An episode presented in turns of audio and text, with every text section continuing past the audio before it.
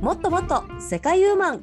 この番組は世界で働く女性たちを応援するポータルサイト世界ウーマンがお送りするポッドキャストです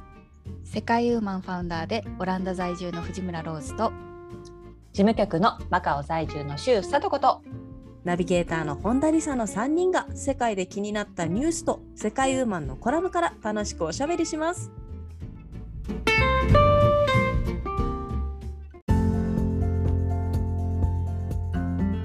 こんにちは本田理沙です今日はいつもの3人でポッドキャスト収録していきたいと思いますよろしくお願いしますローズ帰ってきたよローズよろしくよろしくお願いしまおかえりたす。帰り今どこにいいるのやーね2週間あっという間だったのか長かったんだか、うん、本当 よ、不在、2週不在で、リスナーの皆さんも待ってたに違いないと思ってるわ。本当です私はかねそうで嬉しいですいやでもねなんか新鮮な体験でしたねあのー、うん一リスナーとして聞かせてもらってたんですけどもやあやっぱりそねうね面白い面白かったですあのプってちょっと周り人がいるのにプって笑っちゃったりあ、本当ですか。はいありがとうございます嬉しい嬉しい限りですね。そうねはいはい、うん私も頑張らないとちょっと居場所がなくなるかななんて焦ったりね。どういうこと よ。いやいやいやでも本当ね、あのアメリカのあやさんとブラジルのひるみさんには大変大変お世話になりましてね。 ありがとうございました二人の会うん本当におう二ん人さんね、はい聞いてくれてるはずだと思いますけれども、この場を借りてもう一度ね、お礼を三人で言いましょうか。ありがとうございました、あやさん。ありがとうございました。そしてまひたろ来てみくだささいね。ん、うん、お待ちしております。というわけでいつもの3人でローズ、えー、さとこ、りさの3人でやっていきたいと思います。今回もですね、私たちが気になった世界のニュースからご紹介していきたいと思います。では1番、はいローズお願いします。私ですか。 はい。はい。まあ私の一番のニュースといえば家にまだインターネットがないってことなんですけど、悲しい。まあ個人的にあのそうなんですよ。ちょっと今日私の音もしかしたら悪いかもしれないんですけど、あと、うんあうん。の車の中から収録してます。で車イヤフォン持ってきてたんですけどうん、パソコンが車の中で落ちちゃって端子がもげて、あのうん。 イヤフォンなしなのでちょっと音は、悪いかもしれません。すいません。うんうんうんはい。でね、インターネットがないのがもう一番大変で、2回も勝手にキャンセルされて、え今うん3回目申し込んでるんですけど、また2週間待ちということで、おーはいご迷惑そうをおかけするしするかもしれまはいで。せん。結はい、構ね私。が今週気になったニュースはですね、世界で最も稼ぐスポーツ選手、うんほう。えーメッシが州に帰り咲いたというニュースです。うん、メッシ。へねーサッカーね、サッカー選手はい、ねサ。ッカーです。っていうのはですね、あのーこれも私事なんですけれどもうちの息子がですねあのオランダのプロサッカークラブと契約しましてうん来シーズンからプロに、うんすごいはいプロになるんですよ。すすごい。み身近にプロができたで。まあ、ねユースですけどね。あちょちょっとそういうの先に言っといて、本当にびっくりした今聞いて。知らなかった。 そっかもう ちょっとネットがないからねいろいろこう連絡がね連絡網がねそうそう回ってこない時もあるんだ。そう、そう、んおめでとう。うん、あありがとうございますう。ん、でだからあのー息子がね将来こんなに稼いでくれたら嬉しいなと思って買わざんよ買わざんよお母さん。うん。ドラム歩きの。うん、うん。そうなんですけどねそうかそうか。うんはい、でメッシの年収ですけれどもいくらだと思います、はいおいくらいやだって最高なんでしょ。世界で最も稼ぐでしょ。そってうことはまあ三十億ぐらい。そうそうそう、私も。いやいやいや僕いじゃやない 桁が 違いますよ。え、えー、2021年度はい。 168億円でそだそうです よ。嘘。売り個嘘人で個人でそんなもらえるの？すごいですすよ。ごいね。だ十か億らねだと思ってた。あうん。そうタヌキの川山用をしちゃうわけです よ。するわ、それ は。私もするわ。そう本当すごいね。そうでもなんか年俸としては少し下がっているんですけれども、やっぱりスポンサー契約とか競技以外の、はいはあの収入が大幅に増加したそうです。で、えっとへ他にも、えっと、トップ10ーうのん最も稼ぐアスリートの方たちですね。はい。 1位はメッシでしょ、うん2位はレブロン・ジェームス。1億誰2120万ドル NBA の人ですねバスケットボールああそっかそっか。ううんんうん。で3位はやっぱりサッカーでクリスティアーノ・ロナウドうー4ん。位ネイマール5うん位スティフィン・カリーこれもバスカリーはあの NBA ですね、うんうんうん、だからやっぱりねサッカーとあと NBA が稼ぐんですねそうだすねごい。ないや、すごいね。うん。そんななんだ。そんな行くそのう。ねけどそんなに1年働けばもうね働かなくていいじゃんって思いますけど 確かに。そうだ よ。小一さな夜だよね町とか作っちゃってね、もう。そう そ街変えうるぐう。でらいきだ。そうだよ。うん、うん、本当だわ。いやでも大変よね。やっぱりこうアスリートの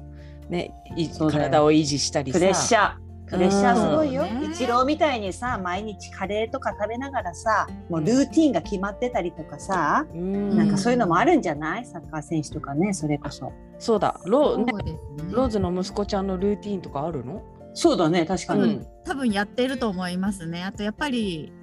前日とか当日の朝とかちょっと食事には気をつけますね前日は生もの食べないとか、おーあ、そうだ。ね。うんうん、一応まあ子供だからあのカーボローディングとかしなくていいんですけど、まあちょっと気持ち炭水化物多めとか、うんうん、なるほどね。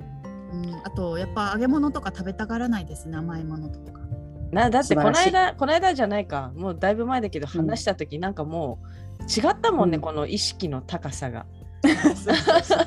え本当に違うな10 14歳そうさいみたいなね。ね。さいってそうだったうん。まあ、そうサッカーに関してはやっぱり結構いろいろ気にしてるかなって感じはしますね。あーじゃあもうおさ母すがさんだもお母さんもプレッシャーやんでもそんなんじゃね。お母さんもいや料理苦手宣言してるしできる範囲でって感じ ですよ。うん。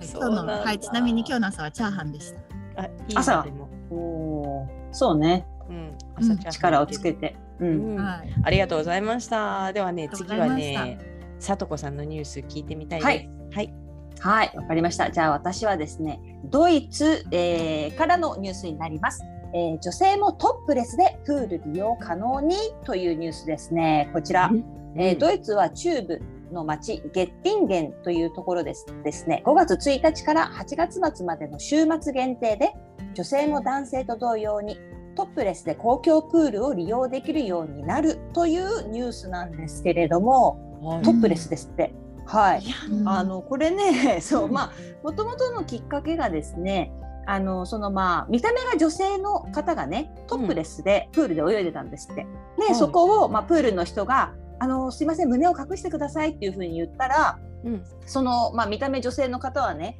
私はあの性自分で認識してるのは男性なんですと、そういうふうに抗議が、あ。うんクレームしたんですって。うんでそういったところから地元当局は、まあ、こういったものへの対処法をね議論した末にじゃあ全員がトップレスで利用できる機会を設けることが最も公平な方法だと判断したということでですね、うんうんうんはい、なので今そのプールは、あのみんなが利用する人みんなトップレスで OK ですよっていうそういうふうになりました。で、まあ、ドイツっていうのはね結構そのヌーディスト運動が、あのとても、まあ、人気というか結構その地位を得ているといいますか結構そのヌーディストの人たちが、まあ、よくいる感じでですねいいですあよのね。そうそう、うんサウナの男女混浴とか、まあ、そのトップレスとか、まあ、裸での男女混浴っていうのは、まあ、基本中の基本だみたいな、まあ、そういう観念もあってですね、うんあったんですけど、まあ、ただ公共プールでの女性のトップレスを認めるのはこのゲッティンゲンという町が初めてだそうです。で、一部の市民からはねちょっと不満の声が上がってるんですがその不満の内容というのは週末限定であることが不満なんですよだからら、うんあのもうあ のウィークデーもダメなのみたいな感じのあそっちっていうねあそっちの不満みたいな感じのそっか そっかみんなそうそうみんそうななんですよ。自由になりたいんですね。そうなの。でね、私知らなかったけど、今ここドイツはうんすごいなんかやっぱり裸先進国なんですって。知ってましあそたう皆さん。うんそうですね。そうだと思います。そうなんですよ。なんかね、あの FKK というアルファボアルファベットこの3文字をまあ書いて、えー、F カーカーって読むんですけれども、これはなんかフライケルパークルトゥアーっていう文字の略みたいなんですが、要するにヌーディズム、裸体主義の方たちがねすごく多い、えうー、んいいんですって。あらはい、だから本当になんかねただそのにやっぱりさ私たちあんまりその知らないから「えトップレス?」とかえ「おっぱい見えちゃう?」とかさ「うんうえん下も出しちゃうの?」みたいな感じだとちょっとよこしまな気持ちがあったりするじゃないでも、うんこのドイツの方たちはもうなんていうのザ解放感っていうか、もうその私のこの体をいっぱいに太陽の光を受け取るとか、うん大自然をイオンを吸収するとかもうなんかそっちの方あみたいなんです次よ。元が全然違うね。全然違うの目私的たち横島がな違うのはい全く横島なのはないの。そうはいそういったねオランダもヌーディストビーチありますし、ヌーディストじゃないところでも、あのたまにトップレスになってる人もいるんですけど、うんうんやっぱ周りの人もそういう目で見ないですよね。そうなのよね。あうんそあーうチラッチラってあんま見ないんだってあのやっぱりそうそうそうーねうんじゃああれだねあの日本の温泉とかも結構抵抗ないのかしらねやっぱりドイツの方とか あそうかもしれないね。うんうんうんうんそれはいいよね、だってねサウナとか行くと男女で裸で入れるんですうそうよんあね。なんだ私はまだ未体験ですけど、へうんいつか行ってみえ、たいなと思ってますね。あそうなんそうですねありがとうございます、ありがとうございますそんなそんなニュースでした。知らなかった知らなかったなんかあのねあのマカオのあの辺の地域の方だとほら親の裸もみ一緒にお風呂入らないからお親の裸も見ずに育つみたいな、それぐらいこううん裸を人に見せるのが嫌みたいなところがあったうかんら、うん。やっぱりあー外国の方は結構なんかそういうなんか温泉ですらやっぱ抵抗あるのかななんて思ってたんですけれどもそうじゃないところもあるうんんでまあ親とおと大人と子供はまた別かもしれないですけど大人同士はもうあれであすもうなんかうそんんない感じしますねやっぱ欧米も子供と一緒にお風呂とか入入らないと思うんですけど入らいないね。うんああ、んそっかそっか確かにね、うんありがとうございました。では最後にね、はい私もねニュース持ってきたんで聞いてください。お私が願いもします。はい、私が持ってきたニュースはですね、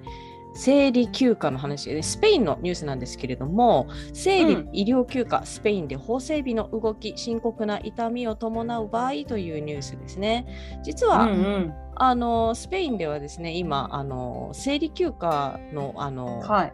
をあの作ろうかっていう法案をですねあの決めているところなんですよですね協議中。ん。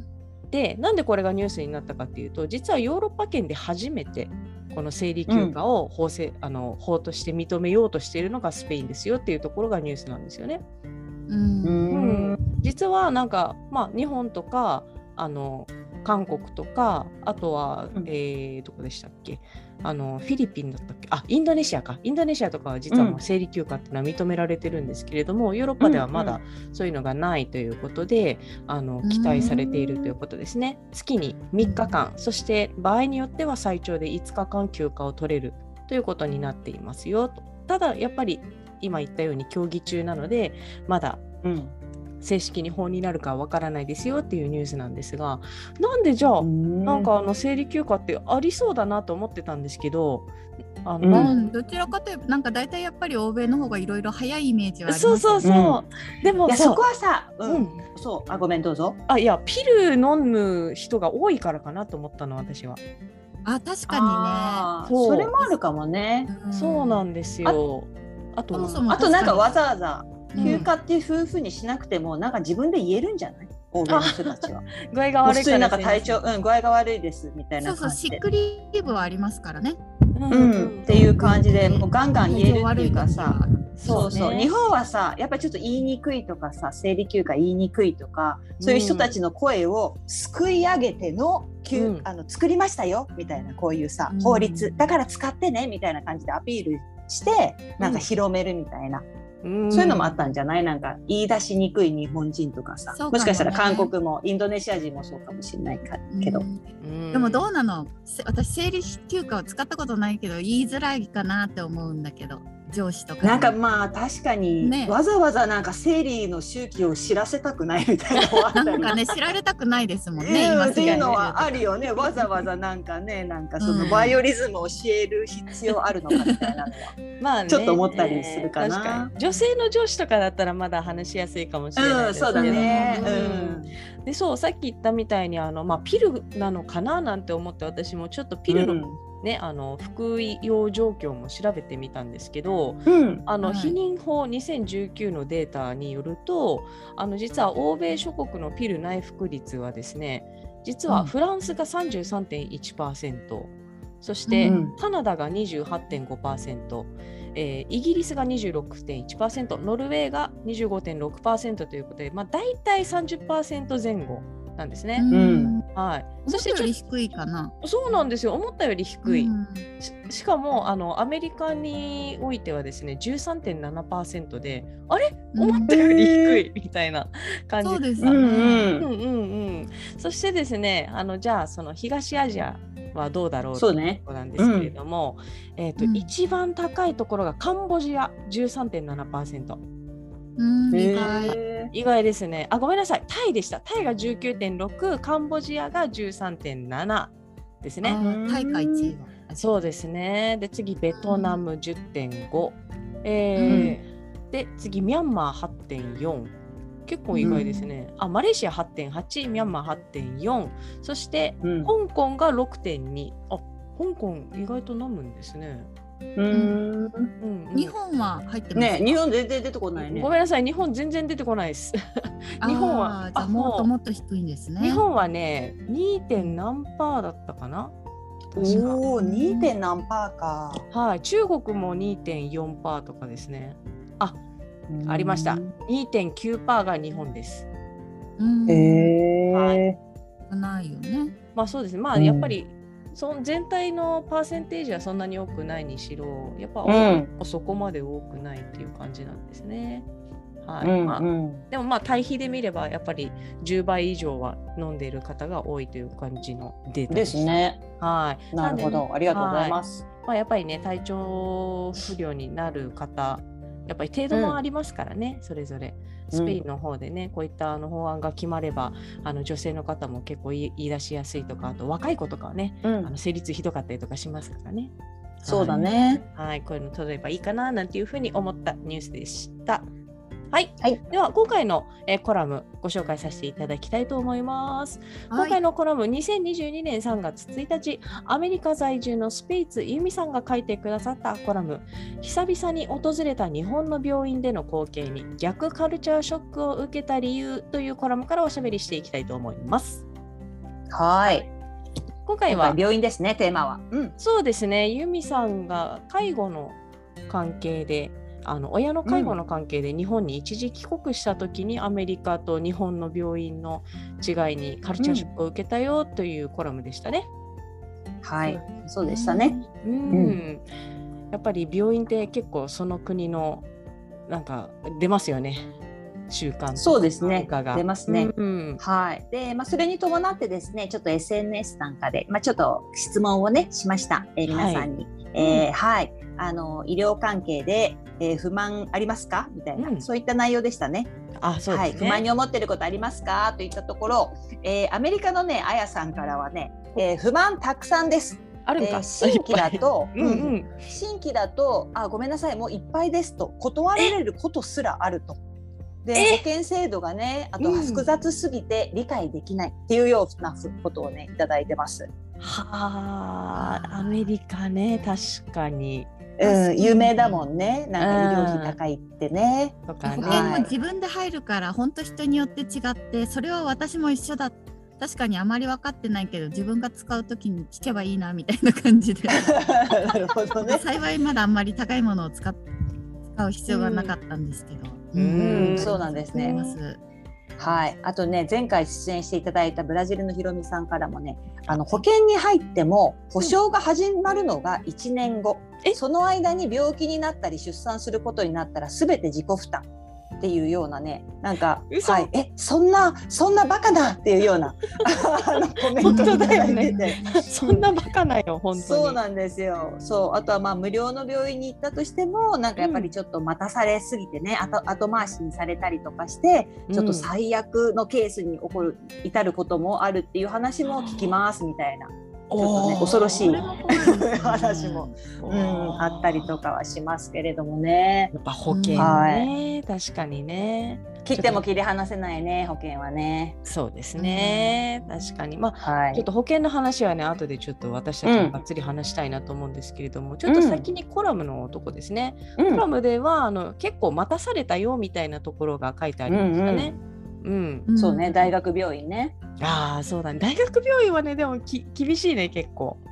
待ちますね。ううんん、待つし、あの予約の電話すら待たされるね。あ、そっか、まだネットとかでできないのかな、その予約とかがさ。な、なんか、で私きるところもあるんだろうけどね。そうそうそう、多分できるところもあるけど、私がしたところはやっぱりこう、うん先生のスケジュールをやっぱり公開してないんだよね。向こうで調整したいんだろうね。そう。おうおうおうだから必ず電話じゃないとダメだし、あとやっぱ大学病院はあの紹介状がないとまずダメって言われるしっていう感じですよね。うん部署はそい、っかハードル高いです。はい。確かに敷居高いわ、大学病院。そうだね。だからで逆もにさ、でうもん気軽にそのウォークインで行けるってすごい制度だと思いますよ。やっぱり、うん、うオんラ。ンダとかでオランダとかだとまずかかりつけ医制度なので、うん、うん何かあったらすべてかかりつけ医に連絡するんですよね。はいはいい。でかかりつけ医がもっとあの大病院が必要ってこう判断した時のみ予約を入れてくれるみたいな感じなので、そっか。そう例えば私あの胸にしこりを見つけたことがあってはい。であの小林まままやさん、うん。。はいい。まおちゃん。まおちゃんまおちゃんが、ま、闘病中の時でうん、私もかなまさにじゃん。ヒヤッとするね。うん、やっぱすごいドキドキしてうん、うん、あれでこ,、まあ、こっちでも一回行ってまあ大丈夫って言われて良性のしこりですって言われて。だってその後日本に帰る帰国機会があったのでその乳がんに、の専門がある病院に行ったんですよね。はい。で、まあ、すっごい待ちましたけど何時間も。うんでもうやんっぱりその日に見てもらえて大丈夫っていうことが分かってすごい安心はしましたね。あーああ、ですそねっかそっうか。ん、やっぱ海外だとその大きい病院に予約入れて入れてもらうのに1ヶ月とか普通にかかったりするのおでーそうその間に進行したらどうしようとかすごいドキドキ確かじゃにな。いですかそうだよね。うんえ、それはなんかスキップっていうかできないんですか。そのちょっといやめっちゃ急いでる早く見てほしいんですけどっていうのは。多分基本できないと思いますねなんかうひやょっぱりその予約順っていうのはもう医療に関わらずですけど、うんうんインターネットもそうですよねもう私本当になんかいろいろトラブル で向こうのミスなんですよ。うんうん今回のね、うん、はい ね。向こうのミスで向こうのの理由でキャンセルになってるのにまたゼロから申し込みし直しうん3回目三回目か。もう仏の顔もやね。 3度目のそうだ正ね直でねうん行ってほしいんですけどまあだから医療もうんう、そんな感じでん。もうね死にかかっても間に合わなかったらあれなんですかね。まあ、きゅあと救急に行くっていう手はあるかもしれない。まあうん、オランダは救急は行けるから、うんうんうん。ね、だでも自費ですよ多分あのはいはい。倍負担が大きくなると思う支払いが大きくなるとは思いますけどでもあれでしょ、えーかかりつけ制度もいいなっていうところもあるんでしょ。うんそうですね私、そうですね幸いそこまで大きいのになったことがないのもあるので、うん、ううん、ん。まあ、割とその家族の健康状況を把握してくれてる一人の先生が把握してくれてるから、うん、うんあ前回何々でしたねとかそういうのがすぐスムーズで。それ嬉しいよね。うんいい確かね。にそう。いやううちもさ私もマカオでマカオもやっぱりその病院行く時選択肢があってちょっと体調悪い時とかっていうのは、まあ、総合病院、やっぱりさいろんな大きな病院とか、まあ、施設が整ってると、と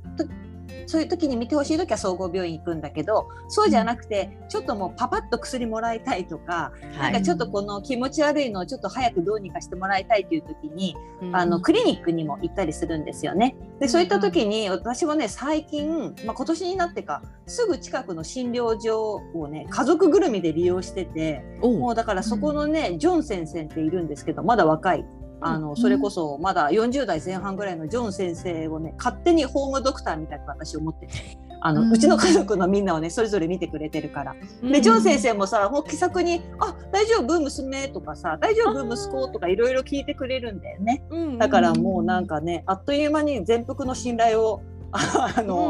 ん、はいやってますねだからまあちょっとしたことがあったらなんうかんそのジョン先生を訪ねて行って、でうまんあそうじゃない時は総合病院とかそういうちょっと使い分けはしてますかね、あ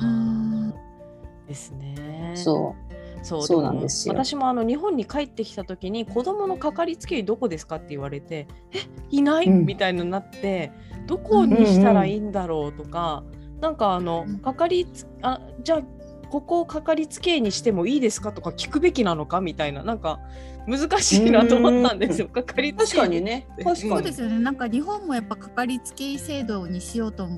してて、うんうんうん、そう言葉は浸透してますよねかかりつけ医いますかとかそうですそうです。あるへ気はします、えオランダはさどうなってどういうことで決まってるわけそオのランダ先は生だからが。近所住んでるとこの近所であーはいかはかりつけ医い。に登録しとかなくちゃいけなくて、なるほほど。うんそれがないともほうう本当医療にかかれない救急車ですらかあの基本的にはかかりつけ医に連絡連絡取ってアレンジしてもらうって感じなので、うーんすごく重要なんですよねだからそうで私す今ね引っ越したばっかりだから絶賛新しいかかりつけ医を探し中、あそうだよね、へーそういうことになえるどうやって探すのの？ネットで？まあ、ネットかあとは知り合いから聞くことが多いですかね、うんうん学校のねパパパパママから、あなるほど。うん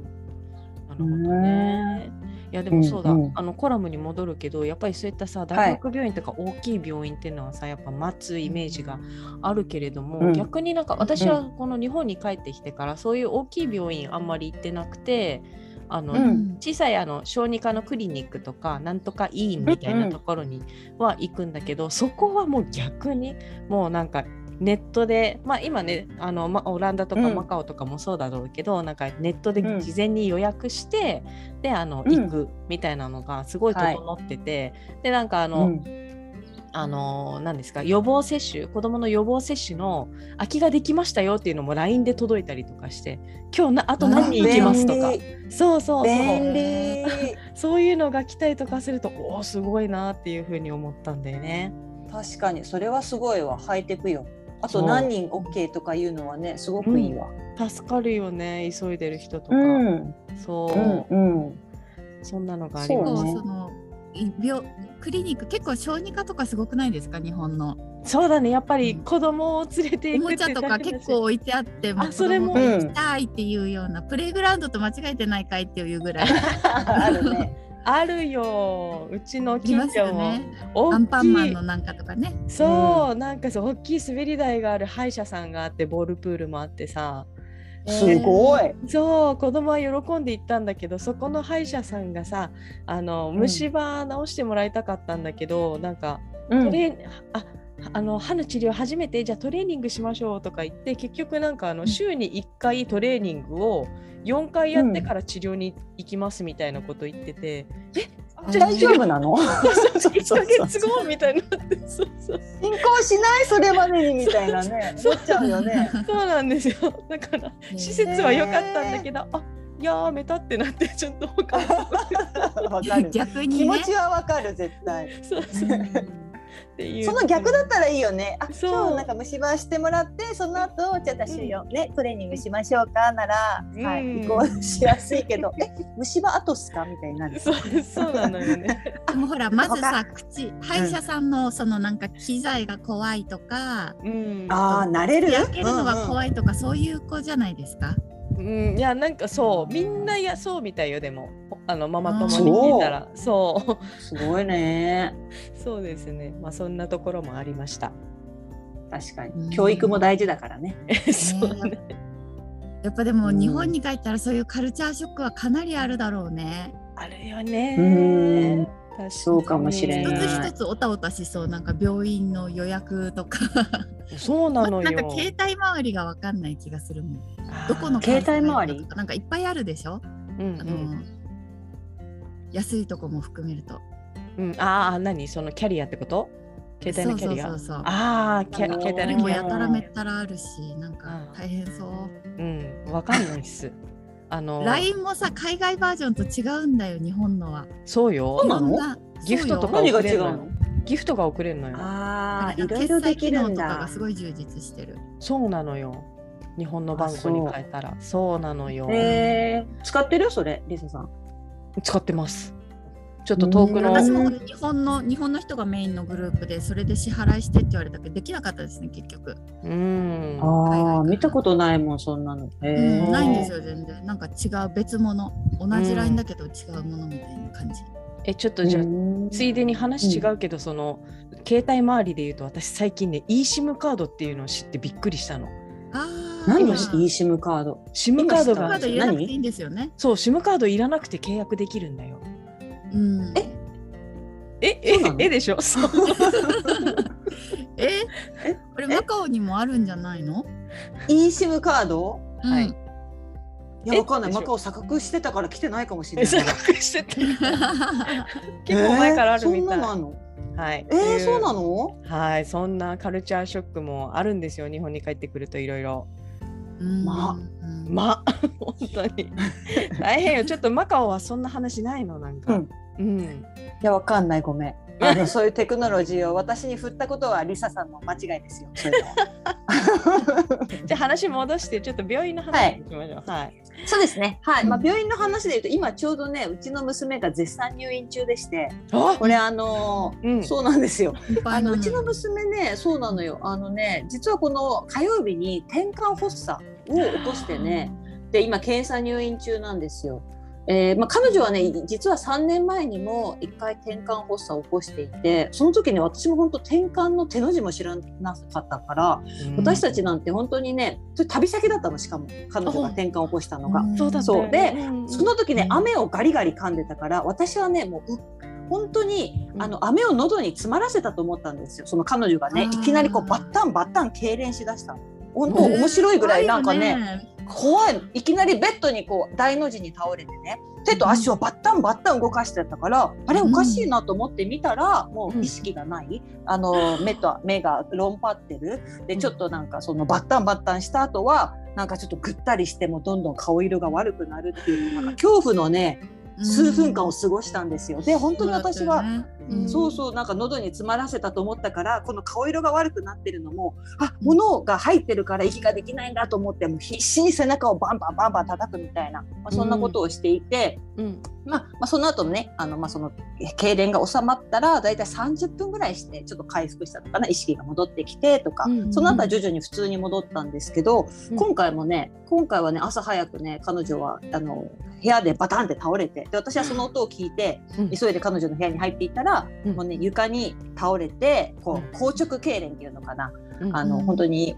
手と足がそうこうなんていうの本当に硬直していてでもさらに痙攣もしていてで口からはちょっとこうよだれっていうかさ、まあ、よく泡を吹いてるっていうような表現すると思うんだけど、まあ、ちょっとよだれ垂れててでもう目は目は論張っててみたいなで意識もなかったから、ああーこれ転換だと思ってでもまあ今回2回目だからね一応、うんあの気持ちの余裕は若干あってねあ観察しないとっていうか本当は一番いいのは録画をして、後で先生に見せるのがいいんだけど、、まあそうそう録画はしなかったけどあでもちょっと今回観察しようみたいな感じで、っっていうようなね、まあ、2回目の発作があったからもうちょっとこれやべえなっていうことで今回、あの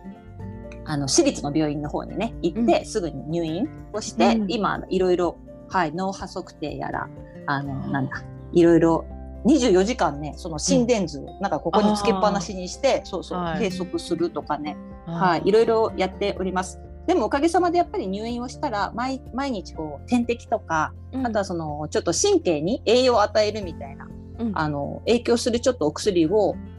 あのなんていうのかな点滴とかでするからね入院してから一切何もああの怖いことは起こってないんですよ。いやー、そうもう原因とかはうん分かってるの？原因はね、まあ、最初は小児転換って言われていて、まあ、良性のあのうん転換だったのが、今回はまあ青少年転換みたいなああのあー思大きくなったから春期がかみたいな感じで、ああ違うんだ。うん、まあやっぱりちょっと成長してるのかなはみたいなのはあったりするんですけど、えーはいそうでまあこの後はね、ううんん、服薬するみたいな感じにはなってくるんですけどで今このマカオのねそこの病院の特徴はうんあの、まあ、入院する時に、まあ、最初ほらあのデポジットをちょっと払うんですけどでその後はね5日間ごとに生産があるっていう。なんか日本とかだとさおー日本とかだとなんかとりあえず入院の後最後に生産みたいのがそうあると思うんですけど。うんもうきっちり回収のこの病院でですね、今いるところは。そっかそっか取りっぱぐれないように5日ね間ごとに、そう、はい5日間ごとに生産してくださいっていうのがあって。高い高いコースなんですねやっぱり。うんいや、どうなんだろう、なんか普段普通でそれみたいで、でもっと、ううんちのそのお母さんね、ちあの夫のお母さんに言わせると、いや、うんもっとね、医療費かかってたらね、2日に1回請求来るよ、あそこはみたいな感じで言われてて。そうすごい、うんうんでも本当そこはなんかきちっとしてる感じはありますね。確かになんか海外だとやっぱりなんか病院もビジネス感がありますよね日本のあ方もるなんかそうなんだ、こうなんて言うんですか人のためみたいな感じで、うんまあ、ビジネス色がねを出すうん出さないようにしてるのかあれですけど海外は結構うんこうね分かりやすくうん例えばはい救急車が、ま、アメリカかな聞いたのうん、救急車がもう明らかに必要なのにこううん医療費払えますかみたいなことそうをだね。おおはいはいはい確はい認。するみたいな。そそうだよだかね。ら本当にお金があるかどうかで命がね、う,、うとかが決ん、まるみたいな、あるって言ってましたよね、皆さん。そうねだからさ保険なのよそこでそうだね。うんうん実際でもそう私もマカオにいた時に子供がまだ1歳ちょいぐらいの時に、その私立の病院にあの入院したことがあってで、なんかあのその時なんか風邪が流行ってたのか空きがなくてうんなんか安い病室が、なんかすごい高級の1人1部屋の病あの病室になっちゃったんだよね、うん、うん、うん、すごい高くなっちゃったんだけどやっぱり保険入ってたからほとんどカバーできたの。だけど、ああ、それは良かったね。うん。そうだけどなんかそのクレーム出す時にそのなんだっけその請求書を保険会社に出す時に、なんかそのうん保険会社の決まったフォームをなんか先生そうにだよ出してなんか書いてもらわなきゃいけないんだよねそうそうよ、そうよ。 えみたいな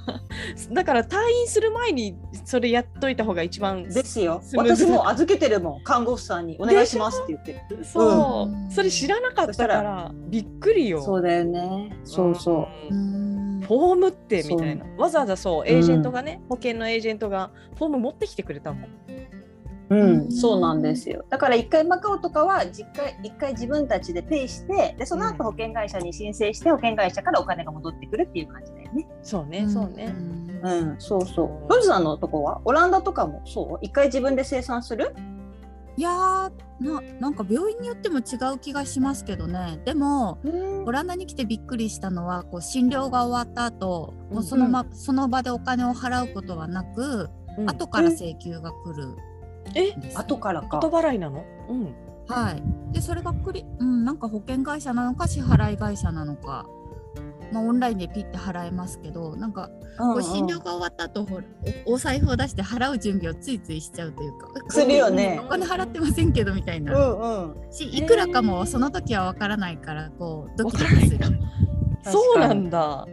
結結構請求もゆっくりだったりして忘れた頃に来て何これみた いな時もありましたねすごいね。あじゃあ請求の管理は別会社がしてるとかなのかしら別うんの、と思いまそうしだた、へーかももしかしたら頼んでないとこもあるのかもしれないけど多分、うんうんでも私今のとこ保険会社によっても違うのかも今は保険会社から来てもピッって感じでうんうんんあと自己負担額とかも自分で設定できるんですよね年間の、あなんかそんなこと言ってたね前そうそれでまあうん高く選んでたらうん高く選んでたら保険料が高いうんうあん。え低い低いでうん自己,、うん、自己負担のマックスが低かったらうん保険料が高いうんうん。こう自分で選べる分難しい部分もありますねああそうね、うん確かにねいやだからさコラムの中のね、ううんうんん、なんかユミさんののアメリカでもそう書いてありましたね後日に病院から請求書が郵郵送されてきてオンラインでカードで支払いっていうカードあシそョーうねそうそう書いてありましたそうですねかふう、欧米はそのそれが多いのかなううんんかもしれないよねだからなんかそうですねちょっと病院に行ったの忘れる感じですね待合室とかもやっぱりこううん人が待ってないじゃないですか予約してるからまあその同あーじ時そうね間の23、人せいぜいうんうんマックスでも1人の時もありますしうんうんなんかちょっとね挨拶に来てうん世間話とかもする し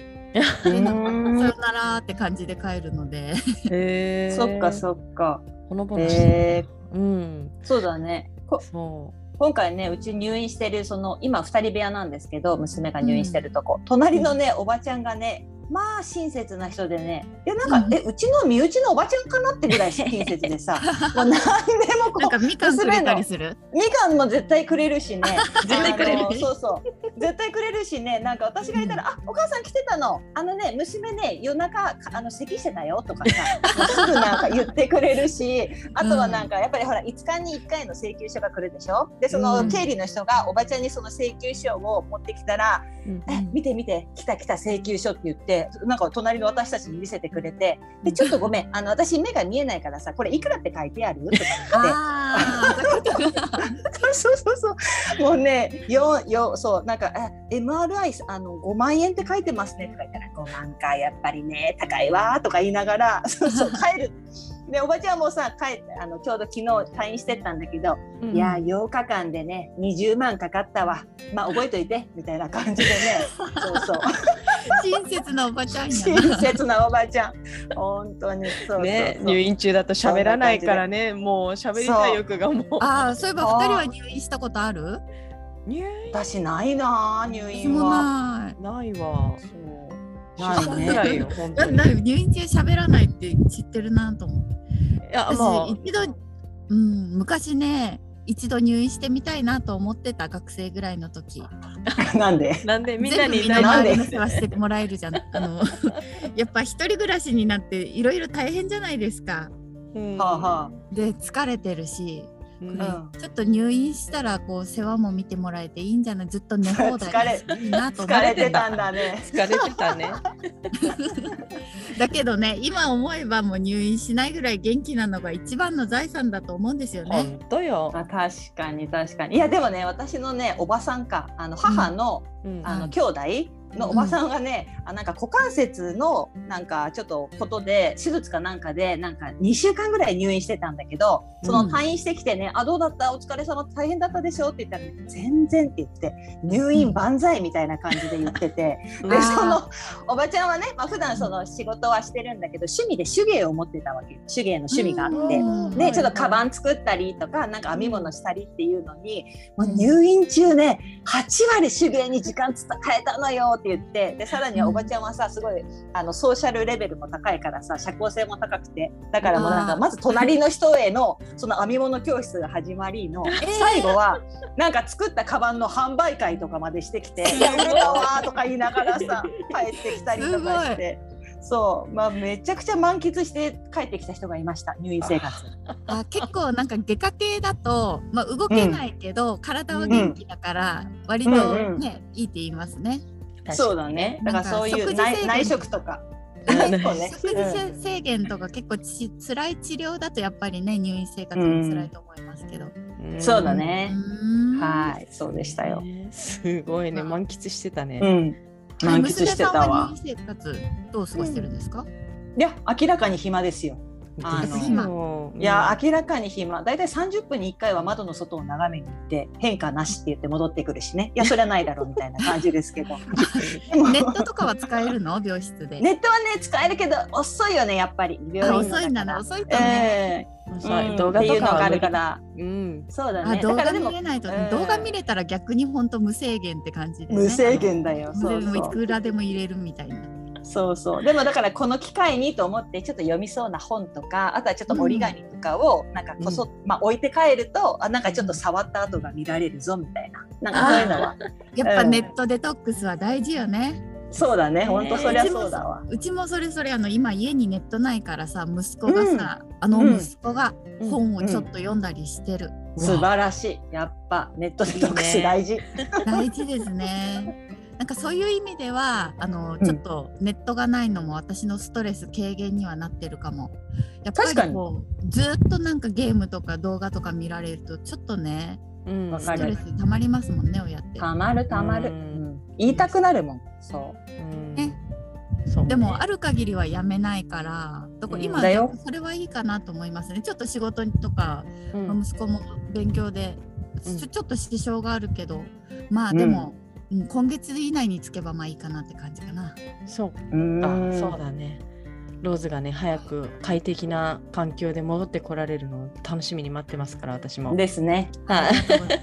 今日もね結構鳥の声とか入ってないか心配ですよ鳥が普通に参加してんのかなとかピうんうョんピョピョピョとかいや入ってますよコケコッコーもいるんですよねこあこコッキーコッコは聞こえないけど、ピヨピヨ聞こえる聞こえなかったチュンチュンが聞こえるね。聞こえますかいうん。結構大きい声で鳴いてたから すいませんいやいやいや。はい、じゃあ今回のねコラムね振り返りたいと思います。今回のコラムは2022年3月1日、アメリカ在住のスペーツユミさんが書いてくださったコラム「久々に訪れた日本の病院での光景に逆カルチャーショックを受けた理由」というコラムから3人でおしゃべりしてきました。はい、はいでですねまあ結構ね病院の話盛り上がってですねまだまだ話せそうな勢いだったんですけれども、うんまあまたそれはいつか話しましょう。 あのそう私ね一個だけ言いたかったのはやっぱりねあの、うん日本のねあのあのこ国民健康保険制度がやっぱすごいなと思って、うんすごいですねそう、まずね歯歯の治療に効くのがいいよね。あそっか歯は別払いですもんね普通あのそう海外だとね任意保険だったとやっぱうん歯は入らないから、もう私、マカオで何回歯の治療していくら払ってきたことか。そうそうでなんか歯あー科治療って高いんですよ高いねえなんであれは。ななんでだろうね、すごい高いし、で私もほら放置してから行くから先生に怒られるしもっと早く来れば安く済んだのうにんわかる。ず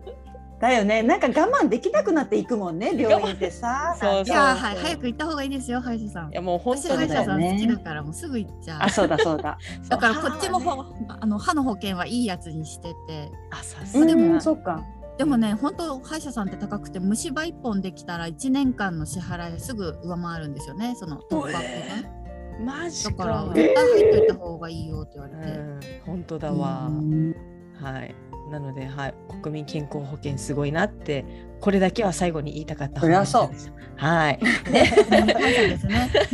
そうはいでは現在あの回答募集中の質問を発表したいと思います今回の質問は、最近モヤモヤしたことはです最近うんもやっとしたことをぶちまけてくださいインスタや、えー、ツイはいッターから回答を募集しております、コメントにお気軽にご記入くださいはいそれではここまでのお相手は、ナビゲーターの本田理沙と事務局の周佐とこと。ファウンダーの藤村ローズがお届けしましたありがとうございましたありがとうございました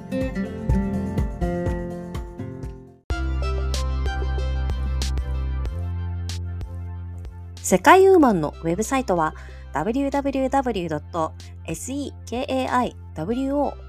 www.sekaiwoman.com www.sekaiwoman.com です。エピソードの概要欄にも URL を記載しています。取り上げてほしいトピックなどございましたら、世界ウーマンサイトのお問い合わせフォームからお寄せくださいね。それではまた次回をお楽しみに。最後までお聞きいただきありがとうございました。